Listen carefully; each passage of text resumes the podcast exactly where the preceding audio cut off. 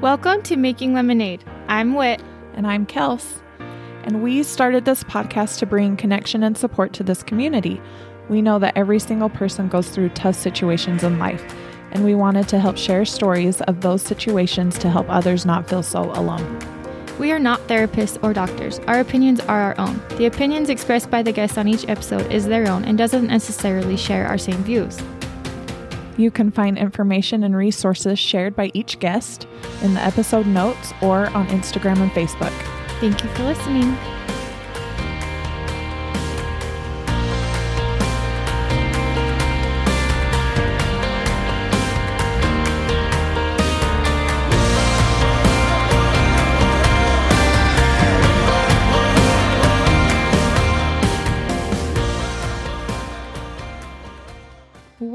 Back. It's season three with Wit and Kels. Me and Kels are so excited to start this new year off with a good story. Mm-hmm. How have you been, Kels? So good. How have you been? Good. Good. We had a good Christmas break. Good, good. How about you? Oh, it's always a party, right? Always. yes. Well, today you guys get to hear a story from my cute friend Courtney, and she is going to tell us all about um, her divorce that she went through with her narcissistic ex husband and kind of how their story happened and how she's doing now. So I don't know, I'm excited for everyone to hear it. Mm-hmm. And I don't know, I just like hearing what people go through and kind of how they came on the other side, made lemonade out of their lemons. I mean, look at us on this podcast. And yeah. I mean, her story is incredible. She's yes. amazing. And I could have listened to her all day. I so. know. Yes. She made some great lemonade, guys. Mm-hmm. Yeah. so thanks for being here. Thanks for supporting us. I can't even believe we're on season three. I know. Really. Like, right. I'm pumped. Yep. It just keeps getting better. Yes. We love it. So thank you guys so much. Yep. Absolutely. Thank you. Thank you. And we hope you guys enjoy today's episode.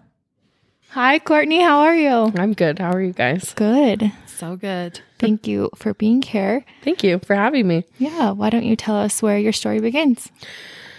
Well, I guess the probably the easiest part to start with is honestly just when um, my ex and I started dating.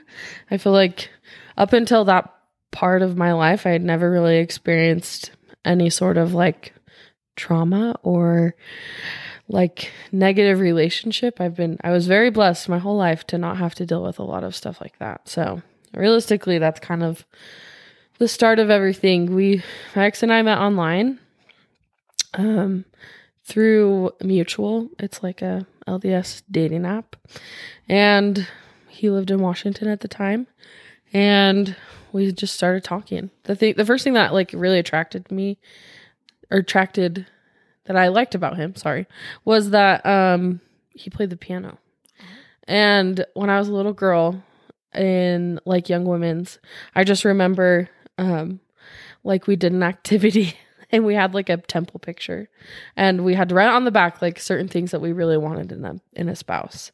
And one of mine was I want a man that plays the piano because I've always loved to listen to the piano. It's very soothing and very like just therapeutic to me. And he was a phenomenal piano player. He played the piano, he played the organ, so musically inclined.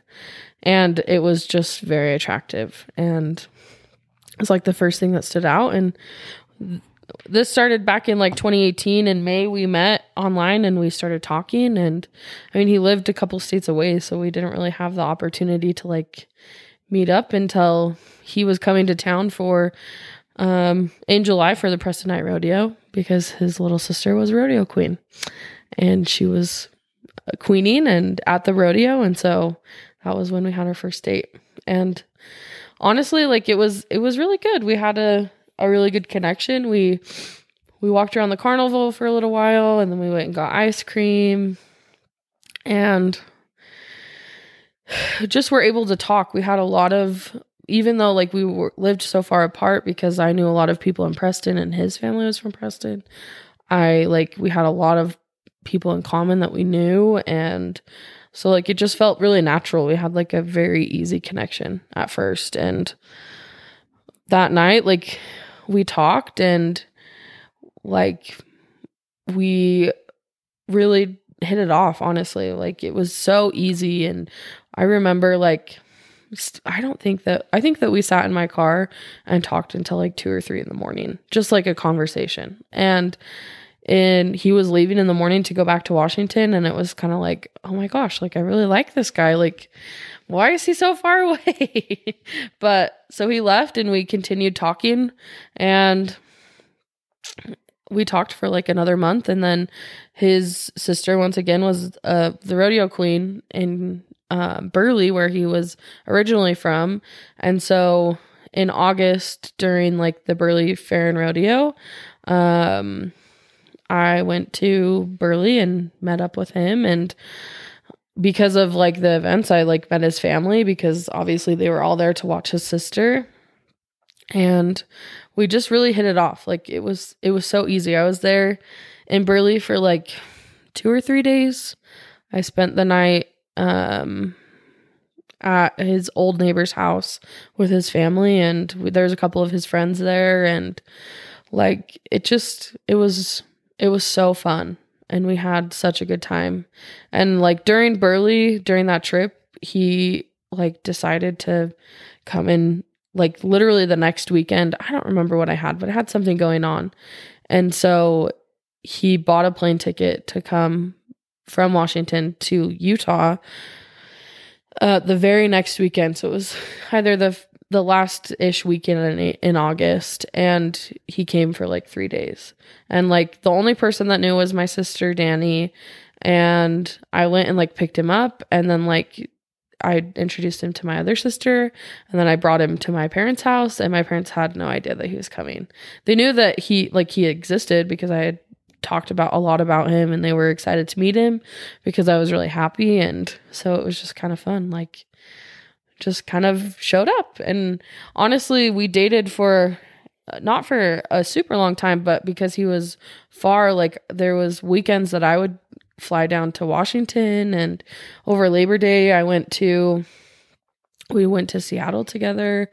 And honestly, like it was just really fun. He flew up here a couple of times and I mean pretty quickly we connected and I mean we we really liked each other. So from like May to September, we like I mean I probably saw him like every other week and he was far away, but I saw him all the time.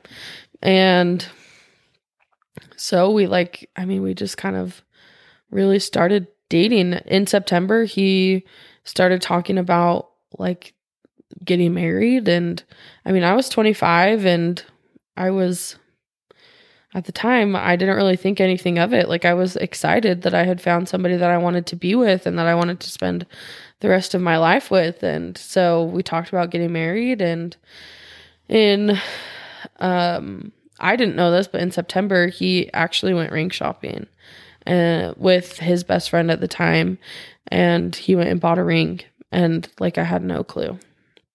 And I found out in October when I had gone down to his parents' house in Washington for general conference that he had a ring. But that was kind of like the start of when things started getting like a little rocky. I definitely started like seeing things that I hadn't noticed before and seeing like different sides to him that I just had never seen before. And so that weekend was was really hard. We we watched general conference together and then I remember going to a pumpkin patch and he had asked me to like dress up and so I was like, "Oh my gosh, like is something going to happen?" Like I knew that he hadn't talked to my dad yet and I was not okay with him proposing without that. And so like I kind of like told him that and I was like, uh, like I don't know what's going on, but like if this is what is happening, like I- I'm not okay with you proposing to me before you ask my dad. And I don't know if that made him mad or, but like I we went to this pumpkin patch and it was me and him, his two best friends, and his little sister came with us. And it was the cutest pumpkin patch. Like it was so there was a corn maze and like it was just really fun and he ignored me the whole time. He wouldn't talk to me. I like asked him to like take a picture with me cuz like he was taking pictures of like me and his two girlfriends and like I was like will you take a picture with me and he refused and like just just flat out ignored me and like was rude to me and would talk to like his two girlfriends but would not talk to me and I was offended and I was mad. So we got back that night to his house and I confronted him about it and I was like like what the heck? Like why what's going on? And he just completely like lost it. I don't remember like what happened. I don't remember if like he yelled at me or whatnot, but all I remember is him reach like running basically away up to his room. He lived um with his parents above their garage. There was like a loft up there. And so he went up there and went to sleep. And it was like probably like six o'clock at night. And I'm like in a place that I'm staying with them at their house. And I'd been there at least once or twice before then, but like I'm like I I was so awkward. I was like, I don't know where to go, what to do. So I sat at the top of the stairs, not going in his room, and I sat there for hours and I just cried and I I fell asleep on the stairs. And then like probably like eight or nine o'clock, I went up. I like finally got up and like went and woke him up, and he just wouldn't talk to me. So I finally went to bed and I just left and went downstairs. And so that was kind of like I feel like the I mean there was little things that had happened before then, but like that was the first experience that I was like, what the hell is going on? Like I'm in a place that I don't know anybody and I literally I couldn't do anything. I didn't have a car. I like I had nowhere to go. So I just sat there and I didn't want to involve his parents. Like what was I supposed to do? Go downstairs and be like he's being a butthole? Like what do you do? So I just was like, "Okay." And so I just went to bed and I remember waking up and him just pretending like nothing had happened. And I was like, Wow. And I remember coming home. My my aunt picked me up from the airport then like a day or two later and I remember her asking me like how did it go and I was like well it was interesting like and I just remember her telling her the story and she was like okay like that's kind of weird and I was like yeah but we just I guess we kind of moved on from it and I just didn't really think about like the fact that it wasn't normal for us to like talk about what happened. Like we just moved on from it. So we moved on. in um in October, like during that month, he showed up in Utah. I did not know he was coming. He surprised me one weekend. And uh like I I ref volleyball for Utah State and so he just showed up at the game and I was so confused cuz I like saw him in the crowd and then I was like I like had to take a double take because it was like my area. Like he should not have been there, but like he surprised me, which was great and wonderful. But I was like, oh my gosh, that's him. Like I just remember like thinking that was so sweet and such a kind gesture, like him coming up and he spent a couple of days um looking for a job because he had decided that he was going to move up here at that point. And he found a job pretty quickly and then in November he moved up here and he lived with his grandparents in in Preston. So, I mean, from really from like July to November, all of this happened.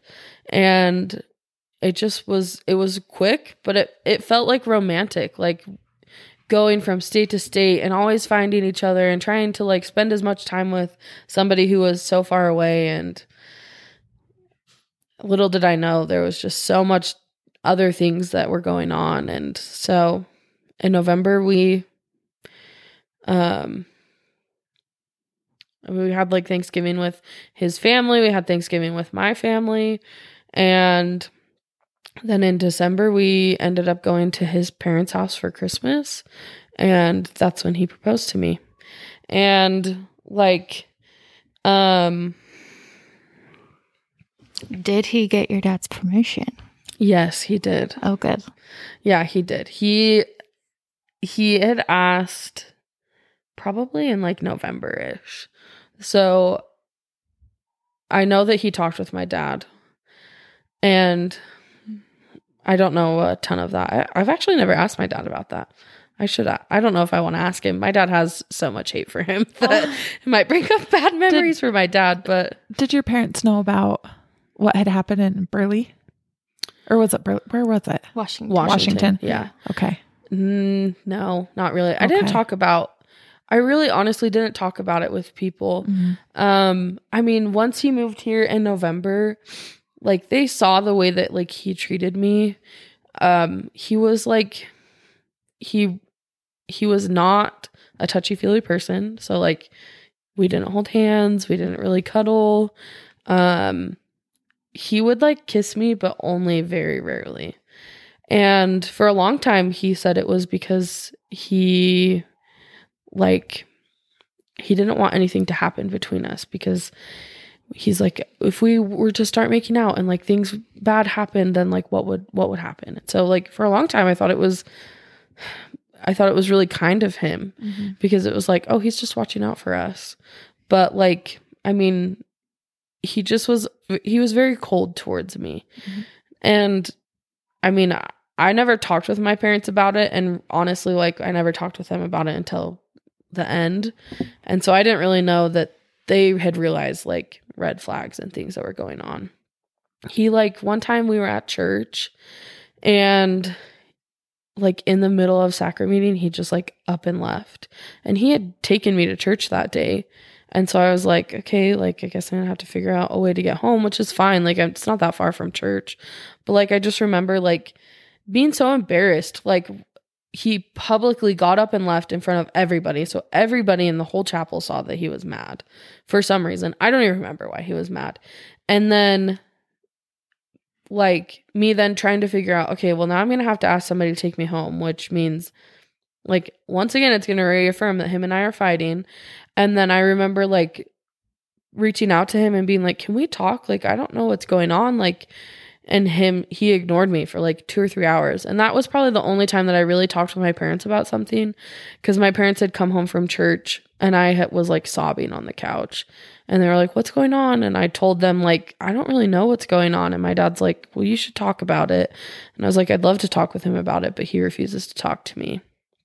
So that was probably like the first time that like my parents really saw or at least that i know of like I said, I think my parents knew what was going on, but what do you say to somebody in that situation? Mm-hmm. Like, who says that they're in love and that they're so happy? And like, I thought I was. And I, to be fair, I was in love, and I and at the time, I that's what I thought happiness was, and so, I mean, that's just what it was. Yeah, and I well, I also feel like to validate that you didn't know. Like Yeah, this is your first big big relationship. And sometimes even like as married couples now, I mean, we've been married 15 years, we're still figuring stuff out sometimes, you know? yeah, So to figure out disagreements together, maybe the way he was raised versus the way you were raised, like you talked it out and he didn't, you know, just trying to figure out that middle ground. And you're like, why does he not want to talk to me? yeah. You know, um, I don't know. But did that just, did you ever feel like a red flag with that? Or you just like, oh, we'll figure it out. It's just weird. A hundred percent, I felt a red flag about it, but it was like I just tried to ignore it because it was like, but I'm happy. I always did the the what ifs and the buts and or well we can figure it out later. Yeah. Like and so I definitely especially like when you said families do different things. Like yeah. my family is is pretty open. Like we if we have issues we talk about it. Yeah. And like I remember like my parents like when I was little like my dad never raised his voice at my mom like they if they had an issue like they would talk about it and figure it out and we would move on. Well, his family was very different. Like he came from a family that yelled at each other and screamed and fought and you know, it probably threw arms and punches and stuff. And so like for me it was kind of like, well, he's not doing any of that. So I guess like it is kind of a win. So yeah, there was definitely red flags that I saw, but I 100% chose to ignore them. Yeah. So, I think love does that to you though. uh, yeah. You know, does. you kind of like, no, it's not that bad. It's okay. So Well, then you get like confusing things like people telling you, well, you should work through your problems. You should work through your issues. So you get like, that would always confuse me sometimes, like Mhm. in friendships or something. Mhm. I'm like, okay, I'll work through this issue with them. When really it's like, no, that's a huge red flag. That's not an issue. Mm-hmm. Yeah. Or and like or he would say things like the other thing was is I mean there was certain things that he was he was very open about.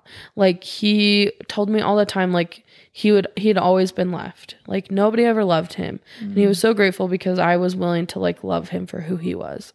And so there was like a, like a pride and like a like a great joy in me that was like I do love him and I love him for who he is and I'm not going to leave him just because it gets rocky because everybody else has always done that.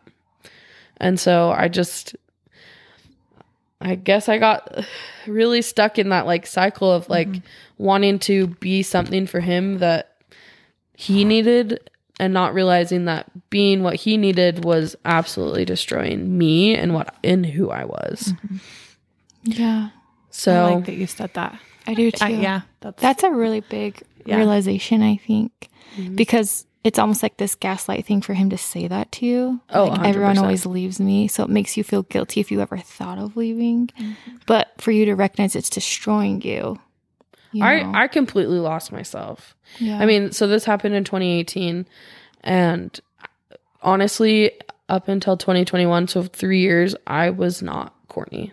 I was a completely different, broken, sad, depressed person. yeah, And it took me a long time to realize that that's who I was. yeah, I didn't like I thought that I was being everything that he needed. And like I said, I mean it turned me into somebody that I wasn't and completely broke me. yeah. It's crazy how that happens. How you can shift into this person somebody wants you to be Yeah. or makes you to be without even realizing that you mm-hmm. lost yourself in the oh, process. Oh, 100%. I had Until no you clue. step out of it and be like, wow, like I want myself back, you know? Yeah. No, I had I had no clue Yeah. that like the little things were changing. And like looking back I can see it now, but in the moment I yeah, had no clue. Yeah. So you guys get engaged. Yep, so we and get engaged does your engagement in and December all that look like? day. It was December 23rd, um, 2018. And it was a Sunday. And we had gone to church. And after church, he was like, We should go for a drive. We should go drive to the temple because there in Washington, there was because we were at his parents' house. So there was there's like a, a temple that was like 15 minutes away from his parents' house. And so I was like, yeah, for sure, let's go. I didn't think anything of it. Well, his little sister tried to get in the car to ride with us, and his dad was like, just take her home. And he was like, Dad, like, I, like, I, no, I'm not taking her home. And like, between like the interaction that him and his dad had between that like fight, because then they started yelling at each other. I then realized, like, oh, something's going on. Like, normally it wouldn't be an issue to just take his little sister with us. Like, I don't care. Uh, but then I was like, oh, something's like something's happening. So we and he ended up take his dad ended up taking his sister home, and we ended up going to the temple and like we we got there and the gates were closed, so we just kind of sat right outside the temple and we're looking at everything, and um he was sitting on a like a bench and I was just standing right next to him. It was he was like sitting on something that was high. So like when he was sitting, we were like making eye contact with each other. And he just started talking about how much he loved me and like he looked at me and he wasn't down on one knee and he looked at me and he's like, "So should we do the damn thing?" And I was like, "What?" And he's like, "Should we get married?" And I was like, "Oh, like that's what this is like this is what's going on." Like at first I didn't even really realize it. And I was like, yes. And like at the time, like I thought it was really cute and like funny. And now I'm, I was like, now I'm pissed. I'm like, you didn't even have the like, the decency to get down on one knee to ask me. Like, what a Well, prick. and to be like at the temple and say a swear word. Right? Like, I'm gonna do the damn thing. Like, wait a second. yeah. Yeah. So we are like driving back to his parents' house and we get back and I mean, we tell everybody. I remember calling my parents and it just was like it was awkward because like I was excited to tell like my family and everything that was going on and like he refused to talk with me and tell them. And so I would just like I went over into like his parents' room and like FaceTime my family and like it was just me by myself cuz he wouldn't he wouldn't be in there cuz he didn't want to be. And it was like I remember calling my friend Cassie and like honestly she was pissed. Like and I should have listened to Cassie cuz Cassie and I had like a rocky relationship through this all because she did not like my ex. And like I just remember her being like, "Yay, like that's so exciting." And I just was like, "Aren't you happy for me?" Like and honestly, like there was so many people that like it was hard for them to be happy because they could they saw everything that I had gone through already and I truthfully wasn't happy. So I told everybody by myself that I was getting or that I was engaged. And like I wanted to take a picture and post about it and he was like we're not taking a picture. You can't post about it. And I was like we are taking a picture. Like I'm posting this on social media. And so we take a picture and I hate the picture. It is the most unflattering picture for both of us. And he refused to take any more. And so I was like, great, I get to post this ugly picture of quite literally both of us. Like he doesn't look good in it either. And I'm like, okay, whatever. Like I'm so happy to share this news. And like I couldn't he wouldn't want he didn't want me to post about it until like after Christmas. So this happened on the 23rd. So I didn't really post about it until like the 27th. Like it was it was just like I felt like such a big experience and moment in my life, but I wasn't allowed to tell anybody about it. And I was I was sad. Like it was it was awkward and it was just like I just didn't feel like he was happy and excited about it. But at the same time like he was trying to be happy and excited about it and it just it was awkward. So we come home, we had talked about getting married in like April and we had everything like set up pretty perfectly. Like it was my sister at the time lived in New York and so um I like kind of wanted to work around her schedule because it was obviously really important that she was there and that was one of the only weekends that her husband, because of the schooling that he was going through, could come. And he was like, We can't get married in April. And so, and his dad, for some reason, had a large opinion about not only when we got married, but where we got married. Because his dad really wanted us to get married in the Logan Temple. And I really wanted to get married in the Logan Temple for the most, like, most of the time. But my ex really wanted to get married in the Ogden Temple. And like, I just came down to the point that it was like, you know what? Like, if it's that important to him, like, I was like, it can be important to me too. And it's like a temple's a temple. It doesn't really matter. But like, his dad got like mad, like, got mad at us. Like, I cannot believe you guys aren't getting married in the Logan Temple. And then at that point, then I was mad and it was like, screw you. I'm going to do what I want to do because I don't give a crap what you think. And then it was like I had to move the we moved the wedding to July and like all of this kind of stuff. And then my sister wasn't going to be able to come with everybody. And so her and her and her youngest just came. But I'm getting ahead of myself. Between then, like just so many things happened. That's really I I honestly thought about calling off the wedding multiple times in between like December and July because of just things that happened. Like his dad getting mad was something that I was like, this is silly. Like this is something between you and I. Like, plus he had like no grounds to stand on. It wasn't like it wasn't like he was mad because we were choosing to do it on like a day that he couldn't come. Like he was just mad because he didn't have a say in it or stuff like that. And it just was, it was really hard. And like I said before, at that point, there was like really there was no like physicalness between him and I. Like he would maybe hold my hand every now and then and he would hug me sometimes and I would get a kiss maybe once a day, like a single peck. But we never made out and he always told me, "Well, it's because I don't want to go too far. I don't want something to happen between us." And I I knew that there I knew that that was not okay. But how do you like what do you say to that? When somebody when you think that somebody's trying to like stay pure. Yeah. Yeah. A hundred percent. Yeah. And so there was part of me that felt like it was like almost romantic. Like, man, he loves me so much that he wants us to like be perfect for one of Mm-hmm. one for one another. Well, and the purity culture in our religion is very Yes. like it's there. A hundred percent. And so it's probably one of those things you're like, okay, yeah, I'm going to respect that because of how we are raised, Uh-huh. you know. Um so you said you almost called it off a couple times like did other people raise concerns with you during that time too or is it all just you thinking you might call it off? Um so the one person that definitely um like so one of his best friends name her name's Mackenzie, Kenzie. And Kenzie and I became really really good friends, like super close. And honestly like sh- her and I talked and like she would she wasn't afraid to say the things that like I knew but I didn't want to hear. And because she was around us a lot, like she saw it f- like firsthand.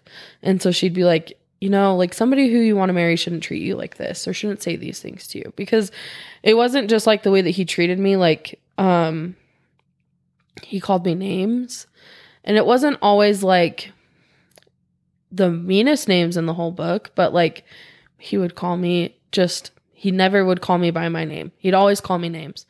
And or he'd like belittle me in front of people. Or like I would go to grab his hand when we were walking somewhere and he'd like rip it away so like everybody saw like I'm not holding her hand. And like she would be like like that's not a way that your future spouse should treat you. And like I agreed with her. And I mean multiple times like I thought to myself like yeah, she's right and but you know, I just kind of ignored it. Yeah. Well, and it's kind of telling that's his that was his friend first, right? Yeah. So for her to like really tell you that is a big deal. I feel like it's one thing if it's like someone on your team on your side, Mm-hmm. you know, that's crazy. Yeah. So how did you justify that kind of stuff? You just thought he's just not a touchy feely person. He just Well, I think because of like what he went through as a kid and like s- uh, experiences that he had shared with me, yeah. like I knew that like physical touch was like traumatic to him. Okay. And so like You just justified it. yeah, 100% like Yeah. a justification. That's probably the best way to put it. Yeah. Okay. Yeah. Okay. So you didn't call it off though. No. No, and in fact, so like the day that we were getting our engagement pictures, we he was living in the apartment that we had like gotten for to live together in. And I had gone over to start getting ready and we got into like a huge fight. I don't know what it was about. I don't remember. Um but I just remember him like literally calling me like fat and ugly and like calling me the worst names. And I was sobbing, like trying to get ready. I probably already had my makeup on and had to redo it. And like, this is like an hour and a half before I'm supposed to go take engagement pictures with this man. And I have no clue why I stayed. I don't know, but I did. Mm-hmm. And we went and took pictures and luckily towards the end like my eyes stopped being so swollen and so like the first pictures I hate. I look I can see the like hurt in my eyes in those pictures. And it took a long time like during the pictures to like get myself into a good place. But then like it's hard too because like the photographer's asking us to like hold hands and walk and like cuddle up next to him and kiss him on the cheek. And like that wasn't things that we did. But like in front of the photographer, like he was totally fine with it. And so it was just like it felt like whiplash. Like, why are we okay with things now, but we haven't been before? So, like, that was definitely one of the times that I like seriously thought about calling off the wedding. And then, like, a week or two before we were getting married, I started moving all of my stuff into the apartment. And he refused to help me move my stuff. He was like, You can do it all by yourself. You're a strong, independent woman. And I'm like, Yeah, who I'm getting married to a man who can help me with all this stuff. Like that's that's like a normal thing for literally anybody. And so like I'm at my parents' house one day and I'm sobbing. My mom is helping me carry things up out to my car. And she's like, "Where is he? Why isn't he here helping you?" And he and I was like, "How how do I look at my mom?" I remember looking at her and being like, "He won't help." And she was like, What? Like, why wouldn't he come and help? And I was like, I don't know, but he won't. And that was probably the only time that I remember my mom being like, Courtney, are you sure this is a good thing? And I was like, I don't know. And I really doubted it that day. But like invitations had been sent out and I, we were getting married the next week. And I was scared. The biggest thing about myself at that time period in my life was I was deathly afraid of what people would think of me. And like the judgment of, oh, she called off her wedding. I was afraid of that. And so a lot of the reason why I like went through with it at that point was honestly probably because of that. Because I was deathly afraid of what people would think. So July we get married and we go on our honeymoon and that is one of the most traumatizing things of my life is my honeymoon. We never once were intimate with each other during our honeymoon. We attempted once, kind of, really only kind of. And he said, like, in the middle of it, he was like, I can't do this anymore. Like, he he claimed that he was dizzy. He's like, I don't feel good. I'm super sick. I'm dizzy. And so like he like left and he like went and got in the shower and I just laid on the bed and I every single night of our honeymoon I cried myself to sleep because I was so excited to be able to like do everything that a honeymoon entails and like to be with somebody who I thought I loved and to do everything that I thought that I could do with them. And literally nothing happened. And it was horrible. I remember like not only like did we not do anything but like we we stayed at this beautiful resort in Mexico. And he would not get in the pool with me. So I and I am a hot-bodied person. So I'm like I can't sit out in the sun. Plus it's July. Like it is hot.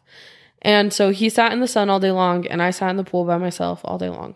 And it was horrible. It sucked. Like I had no good memories and I still don't have any good memories of that. And I remember coming home and like I remember him talking to his mom. I think it was it it could have been when we were driving home from our honeymoon or like a couple weeks later. And him like telling his mom that he was struggling and her being like you should go to the doctor. Like if you can't like perform like that like you need to go to the doctor. Like there's something wrong with like with that. And so and like she reached out and like kind of talked with me about it. And so like she knew that we hadn't done anything but like i hadn't told anybody N- literally no one. And so he went to the doctor and the doctor talked with him about like some performance issues and he was put on testosterone and he told me that the doctor said we're not allowed to do anything for 3 weeks. And I was like okay. So then I just waited and 3 weeks passed and nothing happened. And 3 more weeks passed and nothing happened. And at this point it was like it's been like a month and a half like nothing's going to happen. And I and I and truth I cried myself to sleep probably the first four months of my marriage. And you didn't talk to anyone about this. No, I didn't. Not until probably like November. Um, I reached out to my sister Danny about it. Was that out of again your your fear of what people thought? Or Well, at that point, I thought that it was me. Okay. Like I had put all of that on myself. Like I'm not good enough for him. I'm not pretty enough. And like because at the time also he's I mean he's saying these things to me like you're fat, you're ugly, you're this, you're that and I'm like well then I'm like I don't deserve it because like I'm not good enough for him. And so I internalized all of that at first and like put that 100% on myself. Yeah. Oh, and how did Danny respond? Was she able to help you through that? Um, yes, a little bit, but like, I mean, she was like, Courtney, that's not normal. Like, that's not okay. Like, she's like, She's like, none of that happened when I got married. Like, we were cats and dogs. Like, we were just like happy and in love and all of this kind of stuff. And I, I don't remember like I remember that it I was driving through Sardine Canyon. I don't know why. I just like remember like that's the moment that I was talking to her about it and I just tried to justify it. Like I gave like any sort of reason. I have no I couldn't tell you what they were under the sun for why it wasn't happening and why it was okay that it wasn't happening. Yeah.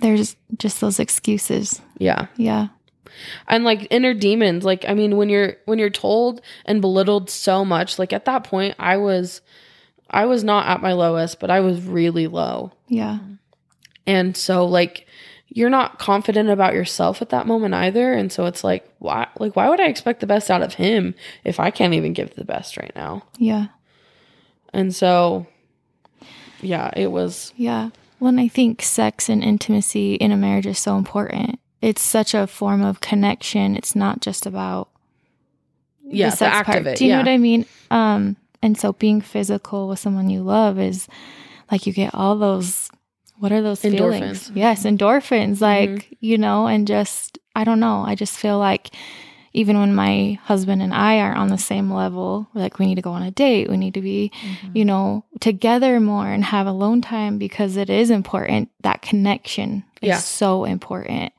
Um, but as a newlywed, you know, and you're like, what's wrong with me? Why why is this not happening? Why, you know, all those questions in your head and like you said, you put it on yourself.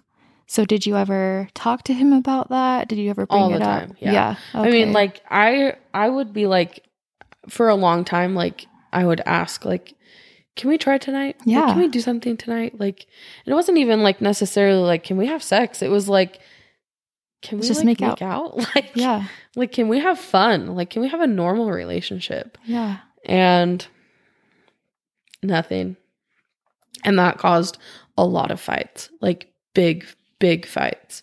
And like he would scream and yell. And I never, ever saw that. Ever. My, like I said before, my dad was is one of the most even kill people I've ever met.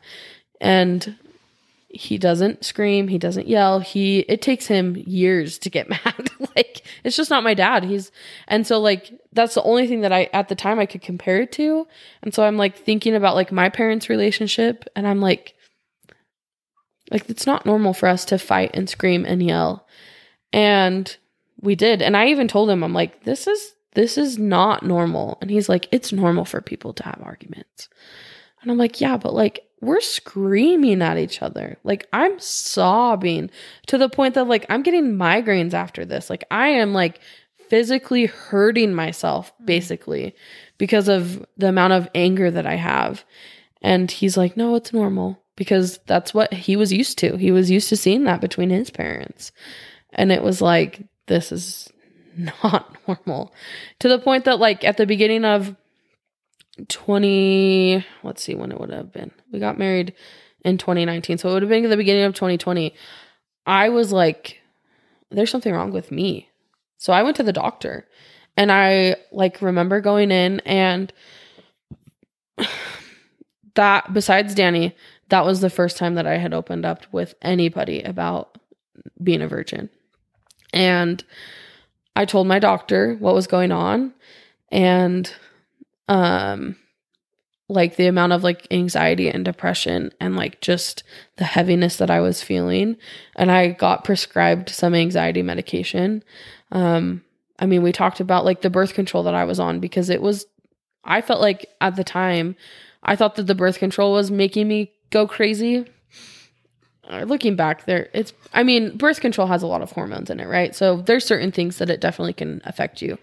But like I blamed it all on the birth control for a long time. And so he had helped me like get on a less hormonal dosage of birth birth control and all that kind of stuff and it just ultimately came down to the point that like I mean this was at the beginning of the year so it's been like 6 months and I was like we're not having sex. Why am I taking birth control if it's making me this anxious? And then I was also prescribed anxiety medication at that point. Um like a daily one that I took every day and then a situational one that I could take in a moment of like crisis. And I never ever before had any anything like that. Um I'd never dealt with mental health or anything like that. I was very blessed for the first 25 of my years of my life to like be very stable and not have to to struggle with that, but like I was in the depths of it.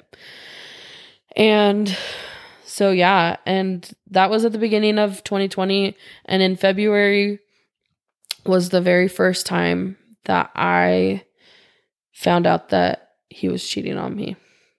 I didn't have access to his cell phone at all. I didn't know the password, which I thought was so weird. And I still to this day know that that was wrong.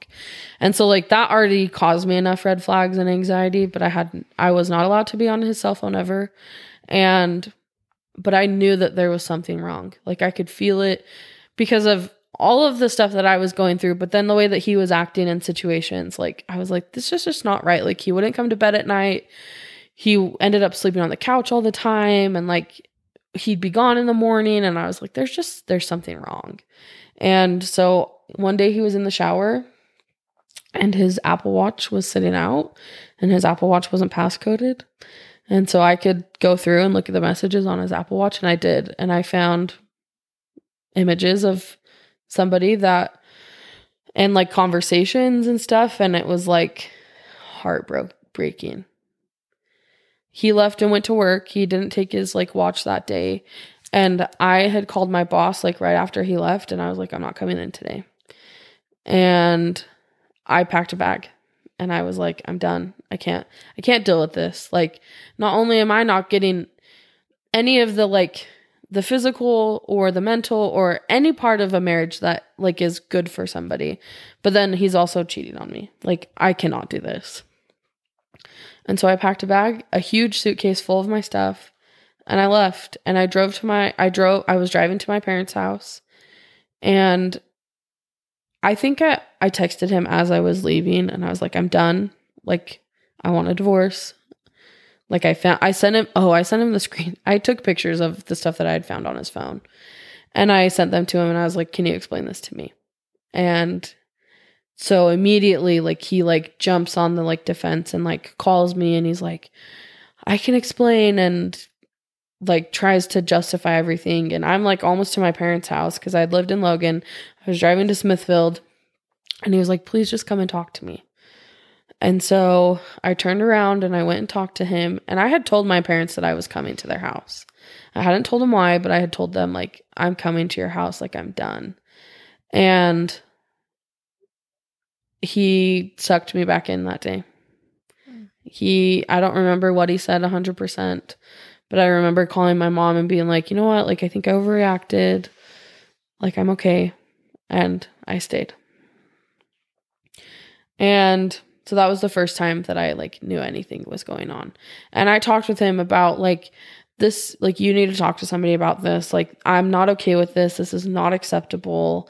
Like all of this kind of stuff.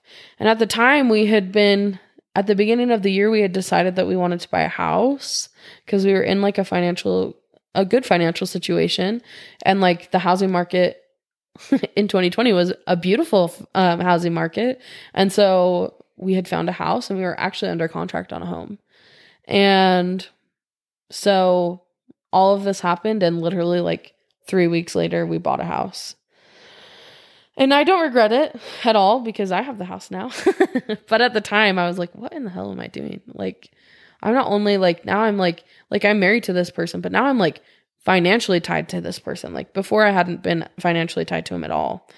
And so we bought the house his family was allowed to come over, but mine wasn't.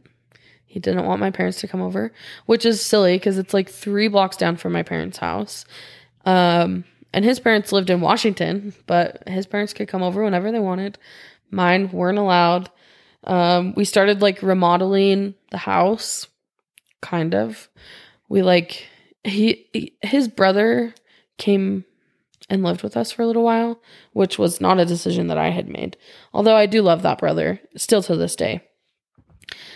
Um, but he like came and lived with us, and I was like, okay, like if he's living here and working, like he should be paying some rent. Like he doesn't have to pay like a lot of money, but he should be living like he, he's not living here for free.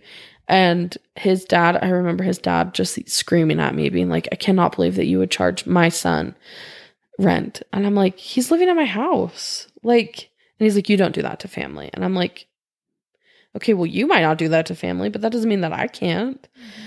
So in return, we decided like that he would help us remodel a couple of things with the house. Like he, he would put in some labor.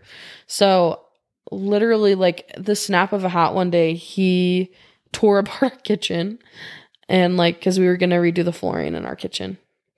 So our kitchen and then like a hallway into the bathroom, it's all connected. And so we were gonna lay down tile. Um, so he tore it all out. He like moved all the appliances into the living room. He took off the toilet, like everything. And literally hardly anything happened for weeks. I lived in that house without a back door or a toilet for close to a month and a half. And we didn't have a second bathroom. We had a single bathroom. So like anytime I had to go to the bathroom, I went up to my parents' house.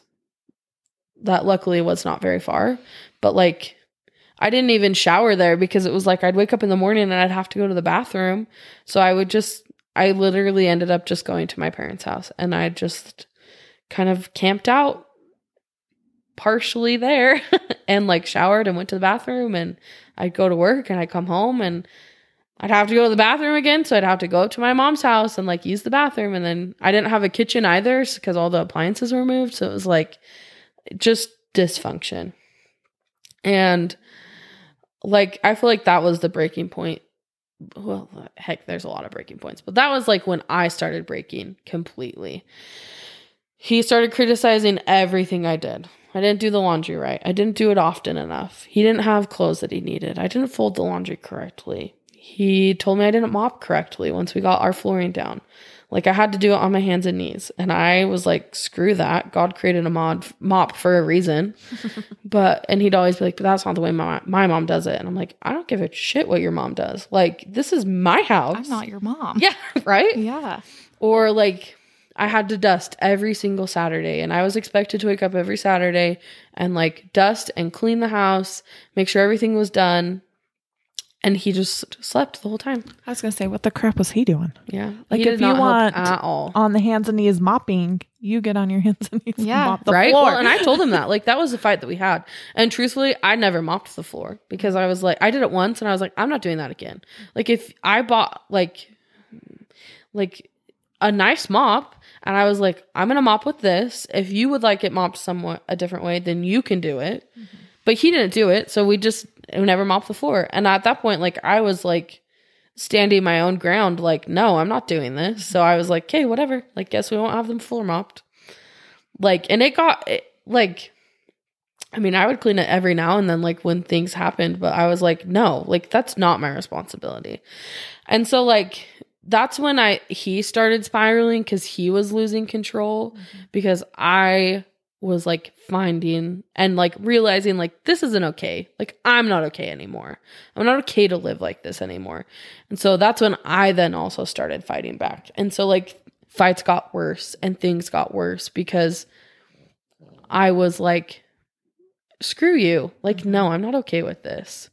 But yeah, so like literally all of that and once again, like we had been in the house for a couple of months he we were on our bed doing like just talking and he had gotten up and left and his phone was there and his phone was open and it wasn't locked. So what do you do?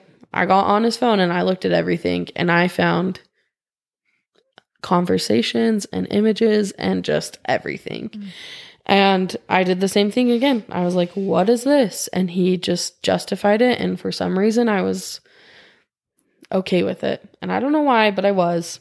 So I mean, he'd go to work at like 5 a.m., come home 7, 8, 9 p.m.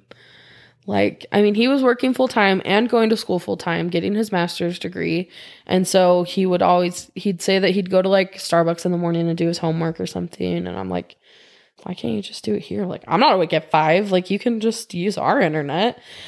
But like, I had no clue where he was. And you know what? I honestly think that I don't think that he was actually seeing somebody I could be wrong. I think that it was all online, but like, whatever, it still was like, I mean, there was still stuff going on. And I mean, like, he'd come home from work and he would go straight to his office. He wouldn't talk to me. And I'd be like, can you just like come and say hello and like give me a kiss on the cheek, even? Like, how was your day? Like, I'm also working full time. Like, so like why can't we like do this together? Like I understand that you have so much going on between like work and stuff, but like let's like try something and it just was always no. And I mean, that's kind of like towards the end of 2020 was when like things started getting f- actually like physically abusive between us. Um he never threw like a punch or anything. He never hit me, but he would like push me on the ground or shove me on the bed to get out of the way.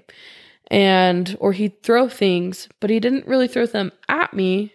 And he wouldn't throw them at me, but like he would huck things. Like he threw our toaster on the ground one day, or he threw like a glass cup at the wall one day.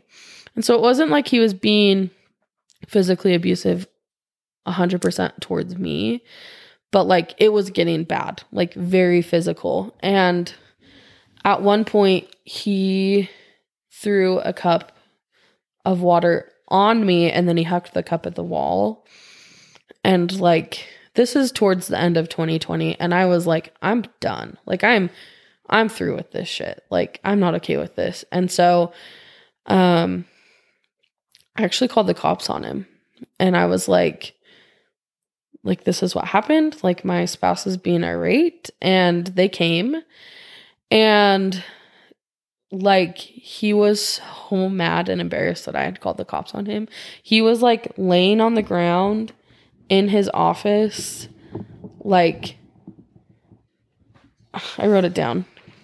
He like was laying on the ground acting like he was hyperventilating. Like like he was in this like crazy scary situation and like so like the cops came in and we he was talking to me and he's like is everything okay? Like what's going on? And i i mean at that point it probably i mean it took him a, a little while to get there. Not super duper long but i was like i had calmed down at that point.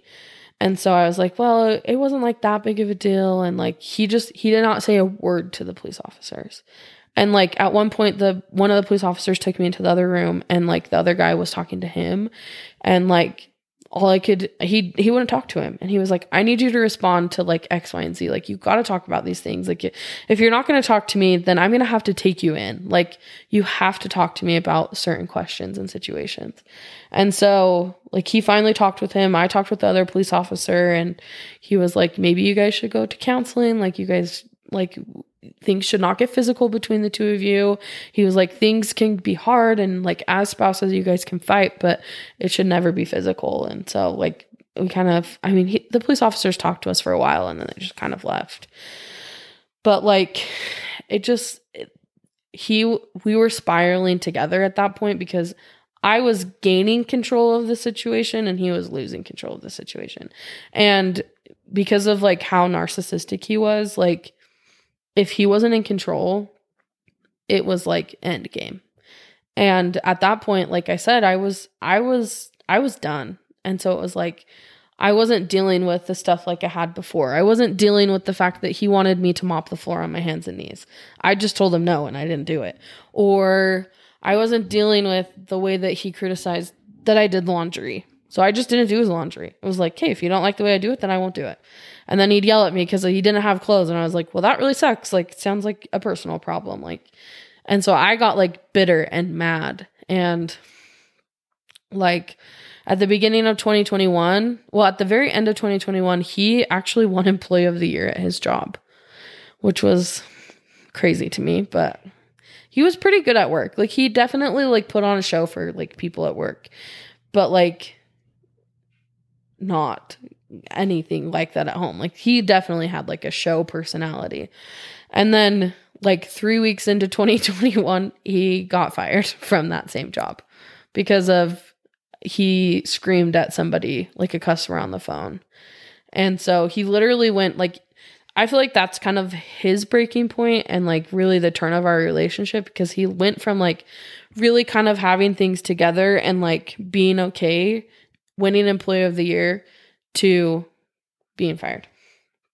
And that's like when things got really really, really hard.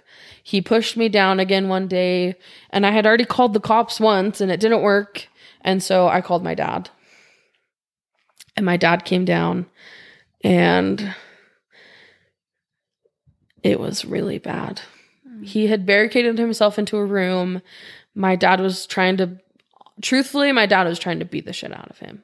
But he couldn't get through the door, and like my dad was screaming at him. He was just like at that moment I truthfully feel like he was going through some PTSD because of the way that his dad had treated him. So he like retreated into like basically a little kid. Like he was sobbing uncontrollably.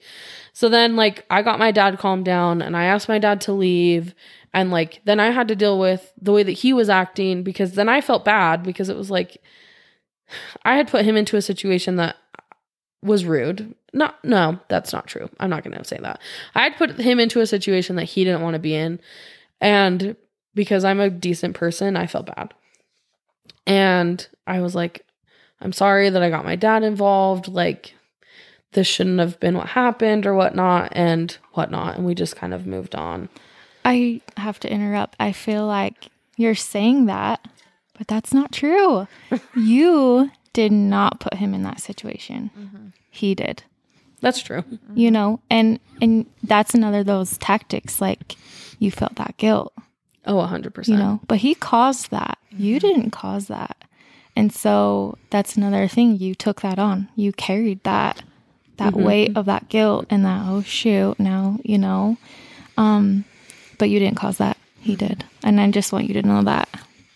Well, thank you. It's true. Yeah. I mean, his actions are what escalated into that like moment. Absolutely. Yeah. That's one thing I think that some people like who I don't know are a certain type of way, they don't realize their actions have a rippling effect. They're mm-hmm. like, my actions just have to do with me. No, your yeah. actions like it's a rippling effect. It affects everyone around you yeah. to a degree, mm-hmm. and then we have to do what we have to do for right. ourselves, yeah. right? So. Yeah. Yeah. So that that I feel like that moment was like the really honestly kind of the end of everything. Mm-hmm. Or the beginning of the end. So that was at, in 2021 to last year. I mean, he didn't talk to my family at all after that really. Why do you think he had that divide? He never wanted to talk to your family. He didn't want them to come over. Was that his own protection, do you think? Probably. I think that he knows that he was like in the wrong in every situation. And so like if he was ignoring people that could really see and understand me, mm-hmm. it wasn't like and call him out on what he was doing right. wrong. Well, and you said exactly. like a show, like yeah. he puts on a show, and yeah. he probably knew he couldn't do it. He couldn't do it. Them, they would figure it out. Yeah, yeah. Well, and like they saw the like hurt in me and so like they would ask me like what is going on? Like why is this happening? And like it did get to the point where like he would say things to me and like my uh, middle sister would call him out on it and be like don't say that to my sister. Mm-hmm. Like don't say that. That's rude. Or don't treat her that way. Mm-hmm. Um and like just there's so many things that happened so many stories that I I mean I could go on for hours and hours about like situations and things that happened but like I mean he was definitely trying to seclude me from my family. Okay. Luckily I I mean I know that my parents and my sisters would say that I stepped back, but I never stepped away. I probably did step back a couple of steps because it was like, well, it's easier if I don't engage in like that sort of hmm, how do I word this? Like if I hmm, I don't know exactly how to word this. Like if I it would cause issues. There was like a ripple effect. So if I like did this with my family and then I'd come home with him, I would just it would just cause a fight. And so it was like I'm just not going to do that because then it's not going to cause this big fight. And so I like there was certain situations that I 100% stepped back in. I was still pretty good to like be open. I mean, through this all, Danny knows I talked to Danny through the whole situation. So Danny knew everything that was going on. And like I know since like talking with Danny, like she never told my parents what was going on, but she always would tell my dad, like, things are a lot worse than you guys think. Mm. Like she's not okay. And like I'm grateful for the confidence that I had in Danny because I could talk to her and not worry that it would go anywhere. I think it was easiest for me to talk to Danny because she lived across across the country. She was in New York. She didn't have to like deal with the day to day with him. All she had to do was see him maybe once a year. And so I could be 100% honest with her. And I didn't want people to see me broken. I didn't want my family to know I was hurting. Mm-hmm. And I thought that I was putting on a good like a good front, but like my mom and my other sister and my dad are not dumb. They saw right through it. And like when people when when people outside of my family started seeing through it and like people it started affecting my work and like people asking me at work like are you okay like are you in a good place that's when like right around this time right around the beginning of 2021 is when i was like like i'm not okay anymore like i am completely broken this is when i started going to therapy and i like like i i just I could didn't see myself anymore. I'd look in the mirror and I didn't see my I didn't see Courtney. I saw like a broken person who was just sad mm-hmm. and depressed and literally like stomped on and just flattened. And that's not who I am. Like I am a happy person. I love to be happy. I love to have fun. I love to like just be with people that I know and love. And I wasn't like that anymore. And so once I realized that in myself through therapy and just through time was when I was like, I'm ready to be done. So in the beginning of so yeah, so in May of 2021, I went to St. George with Kenzie, his best friend. So she had moved here at the time. So she now lives in Logan actually. And Kenzie and I are still best friends to this day. And um, her and I had planned a girls' trip to go down to St. George. And so we went to St. George. And I don't remember this, but she told me, she's told me since later that that is, she's like, the way that you started talking that weekend changed everything. Because she said, you went from saying, him and I want to get divorced to when him and I get divorced. And I didn't even notice it. And she she's like since then she's told me that. And I took a picture of myself cuz I was crying while I was there. I know that him and I were fighting and about something through like text message and I took a picture of myself that weekend and it says on it, it says today's the day that I decided to get divorced. And it was in, in May of 2021. And I without even realizing, I literally went from saying if to when. And that's when I knew that I was done. But I wasn't sure of the timing and all that kind of stuff. So I went through like therapy again. That's when I started talking to my therapist about um like him and I'm at that point it was like I don't want to meet with him. Like I'm ready to get like I want to get divorced. So like figuring out like going through all of the steps of that. I did try a couple more times for him to come to therapy, but he refused to. And I started pulling away. And really like that's when I started gaining my voice.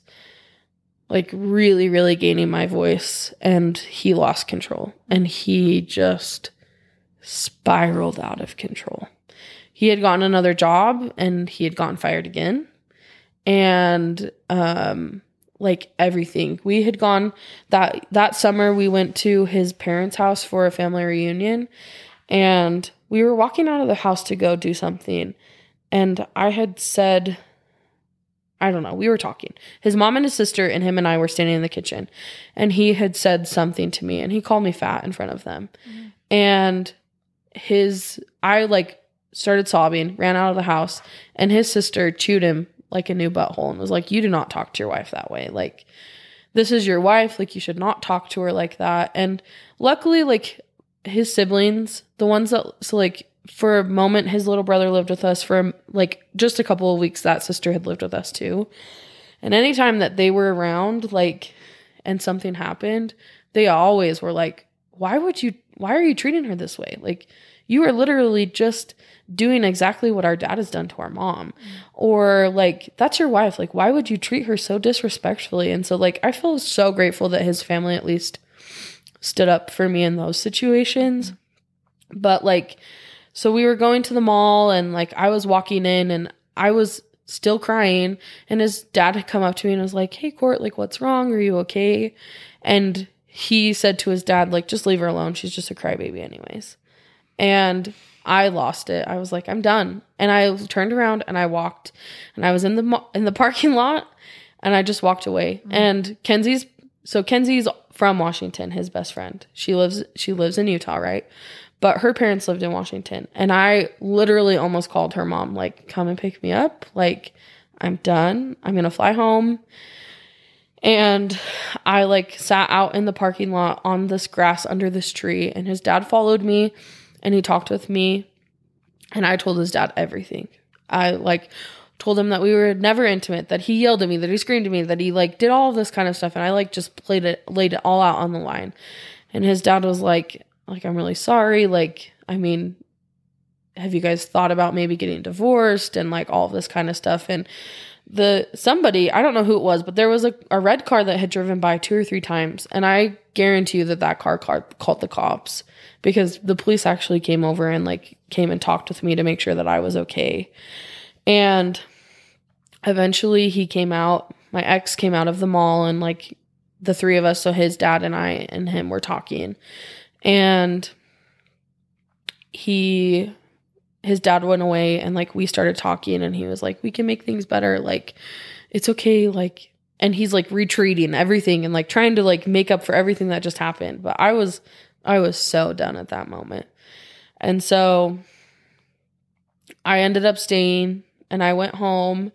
And the very next month in august so like a month later was the day that i decided to get divorced. Like actually like 100% like went to my family it was a Sunday, and he had gone to listen to Kenzie talk in church. And I had been out the night before with some friends and stayed up pretty late. And Kenzie had said that she didn't want anybody to go listen to her. And so I was like, okay, I'm not going to go. But he didn't care. So he went and listened to her anyways. And uh, on his way home, he called and was like, my mom is in American Falls at his sister's house. And he's like, she just came up for the weekend and she wants us to go to dinner. And I was like, okay, well, I'm not ready. Like, I just woke up. And he was like, well, we're leaving in like five minutes. And I was like, okay, where are you? And he's like, I'm almost there. And I was like, okay. So I like get up and I'm like going to the bathroom. He comes into the house and he's like, we have to leave. And I was like, okay, like I need like five minutes. Like, like I can get ready in the car, but like let me change and like get new clothes on and stuff. And I like, I'm not kidding you, within like two or three minutes, I like changed my underwear, put new clothes on, put my shoes on, and I walked out and he had left. And I called him and I was like, Where in the hell are you? And he was like, I told you we were leaving. And I was like, I told you I needed like two minutes. Like, I'm ready. Like, I just, all I had to do was put deodorant on. Like, I'm ready to go. And he was like, No, I told you that I was leaving. And I was like, Okay, like, where are you? Like, are you still in Smithfield? And he was like, Yeah, I'm just passing McDonald's. And I was like, Can you turn around? And he's like, No. And I was like, Okay. And so he just left and he went. And that day I called my my best friend Cassie and I told her what had happened. Now, mind you, I talked a little bit about Cassie at the beginning. Cassie is the one that I had called when I got engaged, and she was like not very excited for me. And honestly, throughout the last two years, Cassie and I really hadn't talked much. And so I had kind of at the beginning of the year, because she's actually the one that got me to go to therapy. Um, I had like, we had started rekindling our friendship and stuff. And so I called her and I was like, Can you come over? Like, I'm not okay. And so she came over and she spent the whole day with me. It was like 10 a.m. And that night he had to play the organ at our at a fireside for our stake. He had been asked to play. And so he had to come home. The fireside was at like five or six o'clock. And so like American Falls is just outside of um Pocatello. So it's a little bit of a drive. And so like when he was coming home, he like had asked me to go with him and I was like, okay, I'll go. And so like I had gotten ready and he like pulls into the driveway and Cassie's still there and he like honks the horn, which is so disrespectful in my opinion. But whatever. So I walk out there and I get in the, the car and like we go to the fireside and then we're walking out and there's two sister missionaries sitting outside, like after the fireside. And I looked at him and I was like, "Do you care if we give them a ride home? Like I like maybe I'll ask them if they need a ride or something." And he was like, "Absolutely not." And I was like, "Okay." So like we go and get in the truck and I was like, "Like is there a reason that you didn't want to give them a ride?" And he was like, "They're sister missionaries. They would have they had a ride 100%." And I was like, I was once a sister missionary and I didn't always have a ride home. And like, I felt like I should ask them. And he was like, if, and I was like, I was like, I had a feeling that I should ask them. And he was like, if if they needed a ride home, like the spirit would have told me. And I was like, what the hell? Like the spirit told me. Like, why does that matter? And that like caused a huge fight between us. And we're like fighting back and forth and like driving home. And I like got out of the we were fighting in the truck. I like got to get out of the truck and I had the door open and I was standing in the driveway and I was like, I'm done. Like, I'm done. I want a divorce. I'm done. And he tried to back the truck door into me. And I went inside and we fought for probably another 20 or 30 minutes and I was done. I called Cassie again and I asked her to come pick me up. And I just remember her coming and I just looked at her and I said, I'm done, Cassie. I cannot do this anymore. And she was like, Are you really done? And I was like, I'm really done. Like, I'm through. I cannot. And we drove, I don't even know for how long. And I just sat in her arms and cried and just was like, I can't do this. I cannot be treated this way. I almost just got hit by a car. Like, to what lengths am I to let myself go through? And so she was like, We need to talk to your parents. And I was like, I don't want to talk to my parents. And she's like, I don't care if you don't want to talk to your parents, Courtney. Like, we have to talk to your parents. And my parents were at my sister Nikki's house, who lives down in Syracuse. And I tried to call my mom, but she wouldn't answer. So I called, I texted Nikki and was like, Have mom and dad left yet? And she was like, No, but they're about to leave. And I said, Will you just let them know? Like, I need to talk to them when they get home. So I think at that moment, like, I never reached out like that. So, like, my parents knew. And Cassie's parents live just right down the road from my parents. And so she took me, she's like, why don't we go talk to my mom? like, let's just, let's try to do something. And so we went into, we went to her parents' house. I walked in and I was bawling. And I have a really good relationship with her parents. And her dad was like, Where's the gun? Like, let's go right now. And I was like, No, it's okay. like, but um, her mom just like held me in her arms and she's like, I don't know how to make this better. And I was like, I don't know how to make it better. And she was like, Are you hungry? And I was like, I don't know. And she's like, I'll make you mac and cheese and hot dogs. and so she literally Comfort ultimate comfort Yeah. food. Yes. So she made me mac and cheese and hot dogs, and I ate mac and cheese and hot dogs until my parents got home, which was probably about an hour. And then Cassie took me to my mom's house, and I told my all I had to say, all I had to do was look at my dad and say, "I'm done." I didn't. I didn't say a word more than that, and he said, "Okay." And he said, "Let's do this." And my mom called a friend who is a paralegal and was like, Who do we need to talk to? And literally the next day, my parents had called a divorce attorney and I met with him like the next week and like two or three, it was probably like two or three ish weeks in between like when I met with an attorney and I like served him papers. And that was the hardest time for me because I didn't know how he would react. And so I didn't want him to know that I was filing because I was scared. I was scared of what he would do. Mm-hmm. And so I just I felt like I lived a lie because I'd go home from work and I'd try really I tried I did like a lot of stuff with like my sister and her husband or like Cassie. And I like spent as little of time at home as I could. And truthfully he didn't even care. Like he wasn't upset that I wasn't there. I don't even think he noticed. And then one day I had him served papers at work because I was like I can't have him served at home because he won't answer the front door. He refused to answer the door.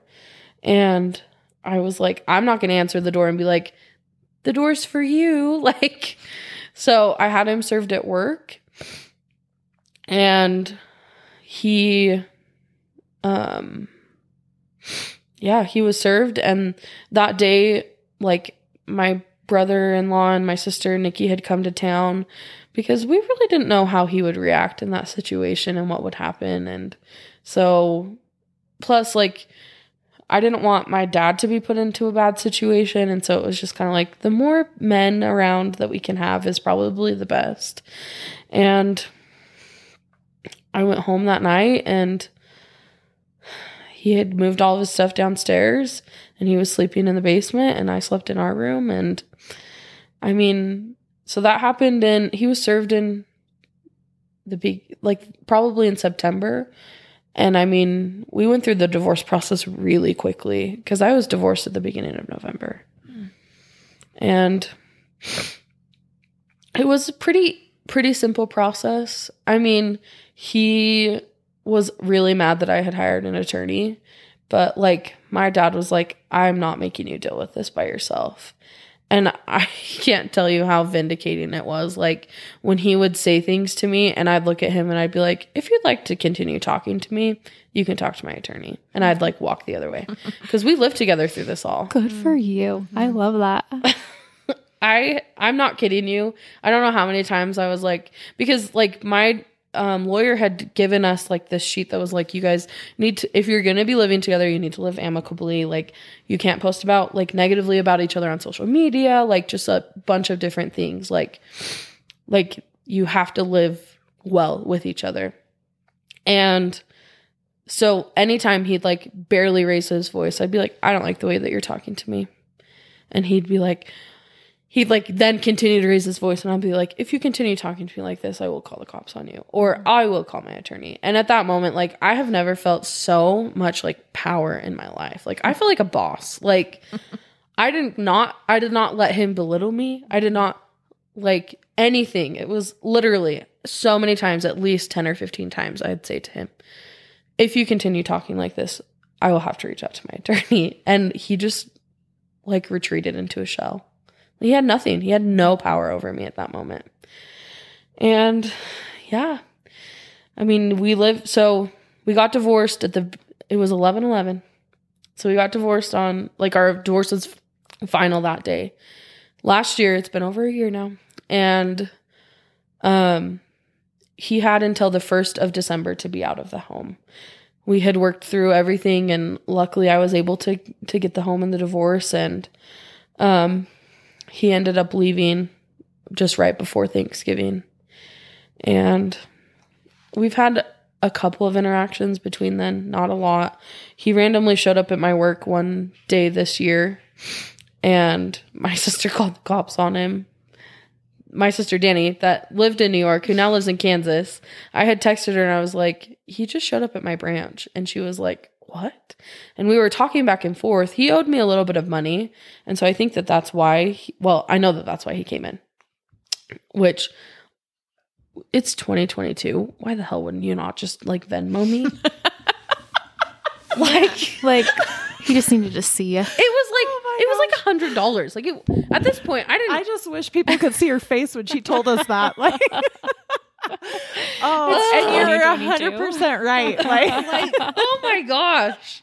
And so like I was talking to Danny and like he's here and I stopped talking to her because he had stepped into my office. But one of my uh, my employees, I was open with my employees about the situation. And one of my employees when he came in, she literally came and sat in my office. And she's like, I'm not leaving. Like, I will be in here with you in case something happens. So she sat with me the whole time and he never like came into my office. He just stood at the door. And Danny hadn't heard from me for like probably five minutes. And so she called the cops because she was worried. Mm-hmm. And the cops came and escorted him out and asked him to leave. And that is the last, that was in April. That's the last time I've talked with him since then. But yeah, I feel like that's part of my story Mhm. and everything that I've been through. Like, it's such a whirlwind. it's so crazy to think about. Yeah. How do you feel? I mean, once those papers were signed and you're free, you're divorced, you moves out, you have your house, you have your career. How did that feel? Did you feel like you conquered something really hard? Did you feel really alone? How did all those? I'm sure you felt all all of that. Yeah. How did that look for you? Um, I felt like a million dollars.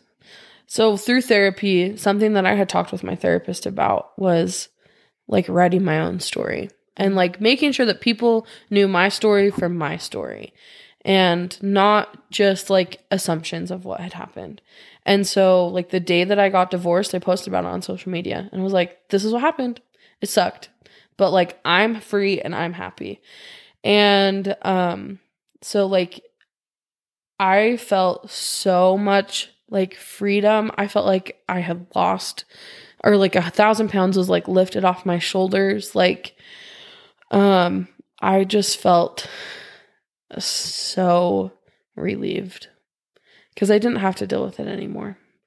And like I look at pictures of myself in like these times and I look at a picture of myself now and I like can see it in my eyes. Mm-hmm. Like I can see the difference of like how weighted and sad and really just broken I was. Mm-hmm. And I didn't realize it at the time. But like looking back now, I'm like, oh my gosh, I'm so grateful that I'm out of that situation. And I'm grateful that I had the people that helped me get out of that situation. One of the things that my therapist first talked to me about was a support system. She's like, if you're going to go through this, like you need to make sure you have a good support system. And I literally remember looking at her being like, oh, I have no need to worry about that. Like I have so many people in my corner that like I could call on so many different people and I'd be just fine. And so like I think about like Danny and my best friend Cassie and my best friend Kenzie. Kenzie Kenzie and I are still best friends to this day. In fact, she doesn't talk to him anymore. And my favorite running joke is that I won her in the custody battle. and like those people literally got me through hell and have helped me become who I am again today. Yeah. You're an incredible person. What advice do you have to somebody going through something similar, whether it's domestic violence or like spousal abuse or n- like living with a narcissist or, you mm. know, like just everything he was? Yeah. If someone was struggling through that, what was your top advice you would give them? I think the biggest, like my two top advices would be like, don't, don't put like all of their problems on yourself mm-hmm. And like realize that it's them that's the issue and it's not you. Cause for a long time I thought it was me. And then the second one is don't be afraid to talk to people. Whether it's your support system or just people that you like need. Um like those people literally pulled me out of a deep hole and like helped me to become who I am today. And like for me, I've been lucky and blessed enough to have a good support system that like something that I always post on social media is like if you don't have that support system, like reach out to somebody who has been through a similar situation and like like lean on me. Like if mm-hmm. somebody's going through that right now, reach out to me. I've helped like two or three women that I went to high school with that have reached out and had not the same thing but similar situations and like just been like a like a listening ear because nobody's going to judge you especially people that have been through that situation nobody will judge you for anything that you have mm-hmm. to say And I feel like a lot of times, especially for myself, I am my own worst enemy. oh 100% I put situations like that have not even happened into my own head. yeah And I think they're going to happen or they are happening. And then I like have a panic attack about it. yeah and it's not even real. So sometimes having a sounding board with a support system or someone you can trust or love, like, and just like telling them what you're feeling or thinking, and they can say no or like help you like realize the truth behind it. Yeah. You know what I'm saying? Like, how many times have I marcoed Kelsey like the stupidest thing? She's like, Whitney, no, because it's my in my own head. Yeah. And so I think what you're trying to say is like, you're holding on to all these things and blaming yourself for Yeah. his issues. And it sounds like in your head, it's valid. It's true. oh yeah But until you like bounce that on someone else or like, you know, say it out loud to Mhm. somebody, then they can like help you realize the truth and say, Courtney, no, this is not true. That's Mhm. him. It's not you, you know? yeah And so I think it's really important sometimes to be vulnerable and just find that person that you can talk with and trust and, you know, let them tell you the truth, even if it hurts. Oh yeah, and it did hurt. Like the so I talked to Danny always through my whole situation. Eventually I opened up to Kenzie and eventually I opened up to Cassie. Cassie really was the person that like made it real for me. Mhm. Like cuz she was not afraid to like say everything that hurt. But then she also was the person that like she literally found my therapist. She lit like drug me to therapy. Mm. And like that's the other thing, I guess. Go to therapy. Therapy is literally like the best thing in the whole wide world. And it takes time sometimes to find a good therapist and to find somebody that you relate with. So don't be afraid, like, if it's the first time, it's not easy. But like, eventually, it will be good. And like, that's what helped me find my inner strength. I couldn't have done it without my therapist. Like, I could not have done it without her help to be like, to realize who I am and what I deserve. Yeah. How did you, let's talk about that. You said you lost yourself. How do you think you found yourself after? Did that take some time to build Courtney back? Oh yeah, for sure. I think one of the one of my one of the things that I've been able to find myself through is actually sharing my story. Being able to like feel liberated of what I went through and like say to people like like don't get me wrong, I had parts of like our marriage that I definitely made difficult too. But like being able to be like I wasn't the problem. I wasn't the issue and i was i felt like i was the issue for so long that to be able to finally be like no like i'm okay i'm healthy i'm in a good place and this still isn't working like i knew at that point that i was i wasn't the issue and that was so freeing and that definitely helped me i i knew that like at first when i talked to my therapist i knew that i had to try every single thing and know like beyond a shadow of a doubt that i wanted to get divorced before I could just be done. Because, I mean, religion plays a huge aspect in this. I mean, I was sealed to Him and I made a commitment with God that I would be with Him forever. And, I mean, a covenant is a covenant between you and your spouse and God.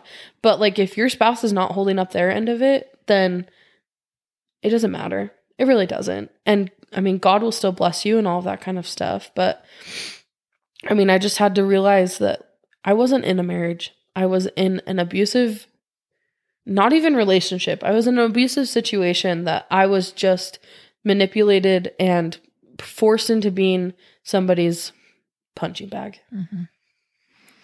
Well, and I kind of want to add too, like when you're talking, when you were talking through your whole story, and you would talk about, um, like the moment you sat and cried, like on your honeymoon, Mhm. right? Um, I think a big thing too that I have learned through like my trial, right? um to get out of your head like drop into your body listen to your body like you shouldn't be crying Yeah. that much right like you Well, you especially should on your honeymoon. yes yeah so like to take get out of your own head like like calm the noise. It's confusing. There's too Mhm. much going on in there. Like, listen to yourself. Like, this is not okay. Like, whatever I'm rationalizing in my head is not right. Like, I'm not okay. This Yeah. situation's not okay. My body, I have anxiety. I am depressed. I don't feel good. Like, Mhm. I don't know. I think that's Well, important. your, your body has like a physical reaction to everything too. Yes. Yes. And I was definitely listening to like the mental reaction of Mhm. everything. yes. And like if you if I did if I would have taken a step back, I would have seen all of the physical things that were happening to Mhm. me. Right. Because your body does change because of Yeah. those. things. yes. keeps and the score. Yes. Yep. And my Yeah. favorite part, I don't know if you noticed in your story, but like I'm such a visual person. So you talk and I visualize, I picture your story, right? And I could see where you were just like done. Mhm. And it was way before you even like said it in your story. Mhm. Like you were done. You're like, nope. And you would say, I cannot deal with this. But I really think in you, you were like, I will not deal with this. I will not do it. Yeah. It's not that I can't do it. I will not do it. Yeah. I will not be treated Yeah. this way. That's one thing I've been learning in therapy. I've been doing EMDR. Ugh. And That I hard. It's so It's hard. for the faint of heart. yeah. But I've also been learning like my neurological and head reaction to everything Mhm. versus my physical reaction. Yeah. And we talk about that a lot. Like how where am I feeling that in my body? And Yeah. what does it look like? What does it feel like? And how do I get rid of it? Kind of thing, Mm-hmm. you know? But in those moments, of course, you don't realize that until No. you learn that. You know what I mean? So looking back, it's always 2020. Yes. But it's just like, gosh, now you Mm-hmm. have those tools, Mhm. you know, to keep them in your toolbox for future. Mm-hmm. So if Yeah. you're in those situations, like Kelsey said, you can ground yourself, take your head out of it. What is your body feeling? What's it telling you Mm-hmm. to fight or, you know? And I also say that for like listeners, right? Like somebody who's listening to you and they're like, oh my gosh, like Yeah. they're relating to your story. They have something going on in their life that is so similar to your story. That's why I'm saying that too, Yes. right? Like, Mhm. Yes. I don't know. That's it's such tool. a good thing to to Yeah. recognize. Yeah. Absolutely. Yeah. Well, the fight or flight mechanism is like, I mean, that's a real thing. Mm-hmm. And like your body goes through it whether or not you're you're mentally going through Mhm. it. yes. Yeah. And so, yeah. Yeah. And the amount of times that you, you know, kind of like, I, I just lost the word I was going to say, but how many times you had a red flag Mhm. and you just push it away or like make an excuse for it or he made excuse for it and you guys just reconciled and it was okay. Yeah. You know, like before like the big fight when you thought you were going to get engaged and you know, um just the ways that he would treat you or whatever. Um and even just when your dad came over to like to talk to him, you know, and you just kind of like it's all right, we'll figure it out and you just like pushed it aside Mhm. you know, those are all just like those mechanisms of like survival. Oh yeah. 100%. You know, we just want to make the situation better right now because it's hard to face hard things. Oh yeah. Oh, You know. 100%. Yeah. And just life experience and the tools that you can learn through therapy or through whatever Mhm. just is so helpful to know how to handle those in the future. Yeah. Yeah, yeah, yeah. I agree with that. But it is 100%. harder said than Oh, done. A hundred Like- percent. It Yeah. took, it took me three years Yeah. to get to that. But Like, even that's what I'm saying. Like even if you know those tools, Yeah. it's still hard to put them in place. Oh, it's still hard to have a yeah. boundary. It's still hard to like stand up for yourself or Mhm. put your foot down. Mhm. You And know, you still get com- like I'll still get confused, and then I'll rethink about Uh-huh. a scenario, and I'm like, wait, yes, you like go through yeah. the steps again. You're like, yeah, yes. I did that wrong. I gotta Yes. back up a second. Yes. yes. Take your head out. yeah, Yeah, it's hard. mm-hmm. Life's a trip, man. yeah, it is. It is a hundred percent. Yeah. Well, what does like life look like now? Life, I am in the happiest situation that I've ever been in my life. I am dating somebody who we've actually been dating. So we started dating at like the beginning of January. So literally like two months after I got divorced.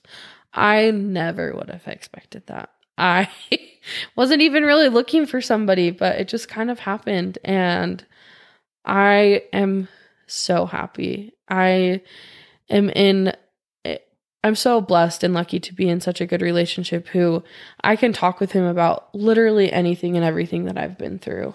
And he just listens and he works through things. And like, I mean, I'm still dealing with some trauma and PTSD and stuff like that. And so, like, if I'm like, this situation is really hard for me, he'll be like, okay, let's work through it. And like, we work through it. And like, we're going to therapy together because not because we need it necessarily right now, but in the future, potentially, there's things that like I've been through that will resurface. And I've got to figure out how to like be able to handle them in that situation with him. And I, I'm so happy. I really am. He is the light of my life, and I love him so much. So I'm in a good place. You can just see it all Yes. over her face. And you're Yeah. a different person too, which is, you know, also such an amazing thing that you you're a different person. You went through some crap. You learned a lot of lessons and you're with him now. You know what I mean? yeah. hmm There's so much of my story that I feel like I've forgotten that I don't think about. Um, I mean, that comes from like from trauma, but it also Mhm. comes from like a lot of healing through therapy and stuff. And I just am so grateful that I feel like I've finally been able to like move on from the situation. Like, I don't really think about what happened to me a ton anymore. Um, but at the same time, because I went through this and I've been able to come out on top, I think it's important for me to share my story. And so that's why like I wanted to come on the talk with you guys on the podcast or like why I'm so willing to share about it um on social media. Like it's it's not easy to be raw and vulnerable about everything that you're going through and and to like tell the world like I'm still a virgin, like that's part of me and that's part of my story and that could be embarrassing, but at the same time like it is part of me. It's part Mhm. of who I am. And if I had to go through it all over again to be how happy and how healthy I feel right now, I would do it because I'm in such a good place. And I just am so excited to see what the future holds. I'm so excited for you. Yeah. That was one of my questions I was going to ask if you would if you would do it again to be who you are today. I mean, I would I would do it begrudgingly. Yeah. Oh, I know. because right. it was hard and I don't want to have to do that again, but like everything that I've learned and who I am today, Mhm. I'm a better person. Yeah. in every single aspect of my life. And so, you know what? You become oddly grateful for what Mhm. happened and yes. and like just for the strength like like I know who I am. I found myself through all of this. And it's not that I didn't know who I was before, but like like I don't deal with crap anymore. Like I am a Yeah. strong, independent woman and I can I can be me and I can be who I am and not be afraid to like I don't feel like I have to change for anybody. Mhm. yeah. And I mean, that's the biggest thing is like I've like I'm just happy. I don't even know Yeah. what to say. Like I'm just so happy. But you can see it on your face. yeah. You know, I think that's a really powerful thing through healing is um, on the other side of it, being grateful for what you learned and what you went through in spite of it. It was Mhm. hard, it's terrible, but look who it molded me to be. Yeah. You know, it's like the caterpillar to the butterfly. Like it gets ugly, you Oh, know, yeah. and then it's beautiful. Mhm. And even though we hate our trials and our trauma, I am who I am today because of what I've gone through in my life, Mhm. you know, and that's something I do have to recognize and be grateful for. Might not like it, yeah. you know, but I can hold space for it and I can recognize it and honor it and be so proud of me. And Mhm. so I just want you to know how proud of you we are. We are so proud of you for who you've become and who you are and and like you said for sharing your story publicly and on social media because I'm sure while you were going through this you felt alone. Oh, 100%. You can't relate to the neighbors that have a great marriage or to your parents who have a great marriage or your sisters, you know, like you're alone because this is what your marriage looks like. But once you started sharing, how many people did you connect with that said, "Wow, thank you so much. I'm going through something similar." And Oh, I so needed to hear that. So You know, many people. There's a community out there that tells me and Kelsey the same thing through what we do, through what we share. Um, and so I think sometimes um, other people have this other perspective. But for us that are going through all the similar things, it's just such a great tool that we have in this day and age to share with each other Yeah. You know and so i just love that you're passionate about sharing your story and you know, just being able to relate with others. And like you said, you're there if they need you or whatever. That's such a beautiful thing. Yeah. Well, it's part of who I am. Mm-hmm. And I mean, I I'm a very spiritual, religious person and I believe that God gives us things that we might not want to be able to handle but we can and he gives them to us so that we can help others with it. Yeah. And I feel like it would be a disservice to really myself if I if I didn't share what what I learned and who I am today. Yeah. I like that. You too. Um, tell us how you're making lemonade with your lemons. Um, I feel like the biggest thing for me is right now is helping others. Being able to have conversations with women who are struggling this in the same situation and like letting them know you're not alone. Like you can do this. It's hard. And there's times that like you literally don't feel like you're going to make it. I mean, I can't there's countless amount of times that like I contemplated hurting myself and doing a lot of bad things to myself. Mm-hmm. But like just because you're that low doesn't mean that you can't be high again. And I feel like for me right now the best way to to be able to be myself is to help others. No, that's perfect. That's why we're here, right? Yeah. You know, that's why you're here. So Yes. I, I, love it. appreciate you coming and telling your story.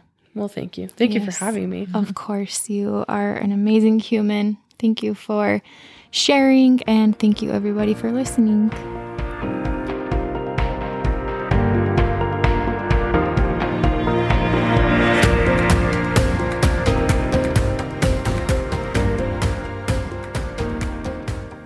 You for listening to this week's episode. Make sure to leave us a rate and review wherever you are listening.